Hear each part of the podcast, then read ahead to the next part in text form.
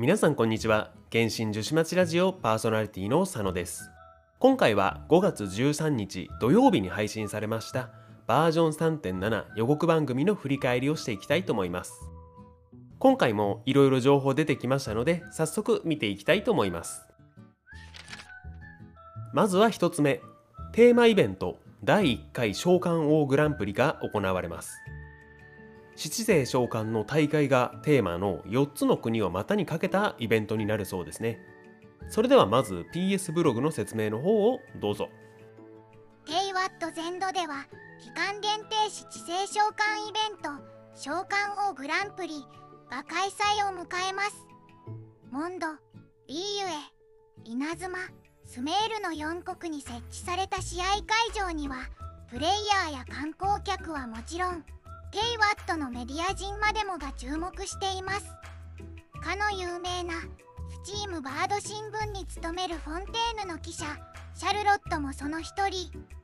大会期間中は各国の試合会場でイベントを中継する彼女の姿を目撃することになるでしょう。またシャルロットと一緒に奇妙な事件を調査する機会もあるようです。大会を盛り上げるため冒険者協会は4国各地の試合会場に4つのミニゲームを用意しました。処刑巡行ではテイワットのランドマークとなるスポットを巡ってスタンプを集め非公式の大会であるゼロアワー召喚では主催側が用意したデッキから一部のカードのみを選んで対戦します。残り2つのミニゲームは七星召喚の魅力をより一層引き出すものになっています。からくり絵画ではトリッキーなギアや仕掛け機能がさらに追加されプレイヤーは七星召喚カードをかたどった絵画を復元していきます。そして交際タクティクスではカードゲームの元素サイコロが戦闘に応用され衝撃波と強化効果を扱い勝利を目指すことになります。これらのイベントに参加し勝利すると交際チケットを獲得できます。星4武器時のくちばしなどのさまざまな報酬と交換できますのでぜひ挑戦してみてください。びっくりしましたよね急に出てきたシャルロットちゃん。また後で紹介しますけどついにフォンテーヌのキャラが来ましたね。でそのシャルロットちゃんと各国の七星召喚の試合会場を巡るのが今回のイベントのようですね。楽しみなのがプレイヤブルキャラクターたちがどれほど出てきてくれるかですよね。4つの国全てで開催されているイベント、まあ、テーマイベントって初めてですから、まあ、こういった場合誰が出てきてもおかしくないですからね。過去最多のプレイヤブルキャラクターたちが出てくるんじゃないかなと、まあ、予想というか希望していますね。そして毎回恒例のイベントに伴ってミニゲームが4種類ありますね。処刑巡行はランニング系のイベントでからくり絵画は、まあ、以前もこれありましたね。パズル系のイベントですね。そして交際タクティクスは、まあ、戦闘系ですね。この3つはまあそんな目新しいのはないですね。ちょこちょこ変わってはいるようですけどもまあいつものですね。そしてあと1つがゼロアワー召喚。実際に七星召喚をするミニゲームですね。まあ七星召喚の大会がテーマのイベントですからね。もちろん入ってきますよね。でここがちょっと難しいところですけども SNS 見てて私が感じたことなんで偏りはもちろんあるかもしれないんですけども七星召喚のテイワット大陸での盛り上がりと現実世界での盛り上がりで結構差が開いちゃってますよね。前もどこかで言いましたけども私自身もほとんど七星召喚今はもうやってないんですよね。まあ今回のこのミニゲームっていう形に関して原石出るならもちろん私はやりますけども七星召喚って1試合に結構時間かかりますし原神やってる大半の方はアクション系のシステムが好きで始めた方が多いと思いますし全員がカードゲームというシステムが好きとは限らないですからね。このテーマイベントのミニゲームの中に入ってくるってのでちょっと姿勢召喚批判出ないかは不安になりますね。でこれらのミニゲームをクリアすると今回は配布武器の方ですね。星4武器時のくちばしなどが配布されます。続きまして2つ目。新キャラクターキララ実装。クラスは星4の草元素武器種は片手剣ですね。そしてキャラクターボイスを担当されていますのは鈴代さゆみさんになります。代表作としましてはボッチ・ザ・ロックの「伊地知二次か」「かぐや様は告らせたい」の白金ケイ。ウマ娘プリティダービーの里のクラウンなどを担当されています。申し訳ないんですけども私が聞き覚えあるのは「かぐや様は告らせたい」の白金ケイだけなんですけどもまあ、昨年ボッチ・ザ・ロックは話題になりましたしそちらの印象の方が強い方が多いんじゃないでしょうか。そして戦闘面などについてはまずは PS ブログの説明の方をお聞きください。どうぞ。コマニアの特別配達員キララは草元素の力を持つ星4片手剣キャラクターとして登場します。猫股である彼女は不思議な妖怪の力を駆使して姿を変えることに長けており屋根から屋根へと飛び回ることで5つ星レベルの配達サービスを徹底しています。戦闘ではキララは猫のような一連の攻撃を特徴とし高速の詰め攻撃など意表をつく方法で妖怪の力を発動し敵を攻撃します。元素スキルについては2パターンの方法でテンプを発動することができます。1つ目は草元素のシールドを生成し直後に素早く放つ飛び蹴りを放ちます。2つ目は猫箱急便状態になってさらに動きが速くなる上衝突した敵に草元素ダメージを与えることができます。また元素爆発を発動するときキララが特注配送箱かっこもちろんお客さんの荷物ではありません。お持ち上げ敵に向けて力いっぱい投げると配送箱が幾多の草元素爆弾に分裂します。その他にもキララは一部の動物に感づかれずに近づくことができます。役割としてはシールダーでしたね。現在ピックアップ中の白日もシールド貼れますけどちょっと特殊ですからね。それに比べてシンプルなシールだって感じですね。まあさらに言うと探索を快適にする用のキャラクターって感じですかね。スキル長押しで猫箱急便状態になると移動速度アップしたり壁を走れたりしますからね。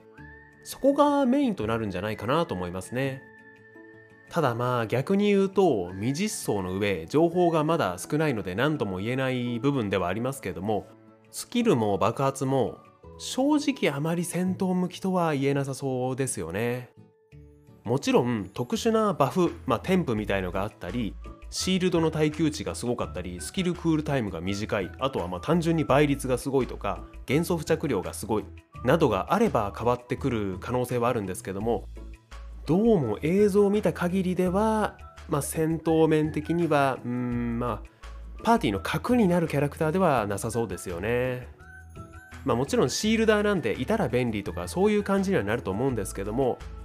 ちょっと戦闘面では難しそうな気もしますね現状の環境だと。うん。まあ見た目が好きなキャラクターなんでこれあえて言いましたけども、まあ、ぜひこの予想を裏切るようなキャラクターとして実装されてほしいですね。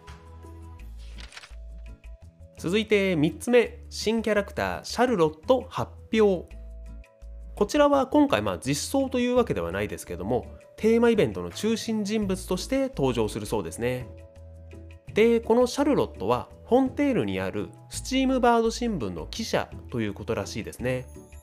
ちなみにスチームバード新聞といえばモナちゃんが星座のコーナーを連載している新聞になりますね。そしてシャルロットちゃんの容姿としてはピンク色の髪色でメガネというかモノクル。あの半分だけのメガネみたいなやつですね。あれがトレードマークの少女ですね。そしてキャラクターボイスを担当されていますのは脇あずみさんになります。代表作としましては「ウマ娘プリティダービー」のスペシャルウィークや「東京リベンジャーズ」の立花ひなたアイドルマスターシンデレラガールズの片桐早苗などを担当されています。まだ実装ではないので情報はこれくらいしかないんですけどもまあいよいよフォンテーヌのキャラが来ましたね。また後で触れますけども予告番組の最後にちらっとそれらしき映像が流れましたからね。楽しみですね。4つ目ガチャ予告になります。前半が宵宮と八重美子そしてそこに星4のキララ。後半がカズハとアルハイゼンになります。まず前半に関しては宵宮と八重美子そしてキララになりますが私は星5の2人どちらも無凸ですけども所持しているのでキララは欲しいですけども、まあ、星41点狙いは闇なのでスルーしたいと思います。簡単にですけども各キャラクター見ていきますとまず宵宮は炎元素のメインアタッカーで武器種が弓ということもあり飛んでいる敵や素早く動く敵に非常に強いキャラクターですね。ただ逆に弓ということで複数戦はちょっと苦手ではありますね。そして前半のもう一人八重美子に関してはバージョン3.0以降草元素実装により評価を上げたキャラクターのうちの一人ですね。添付で元素熟知の数値が1につき元素スキルによるダメージプラス0.15%というものがあるのもあってアルハイゼンやナヒーダとの激化パーティーに使われることが最近は多いですね。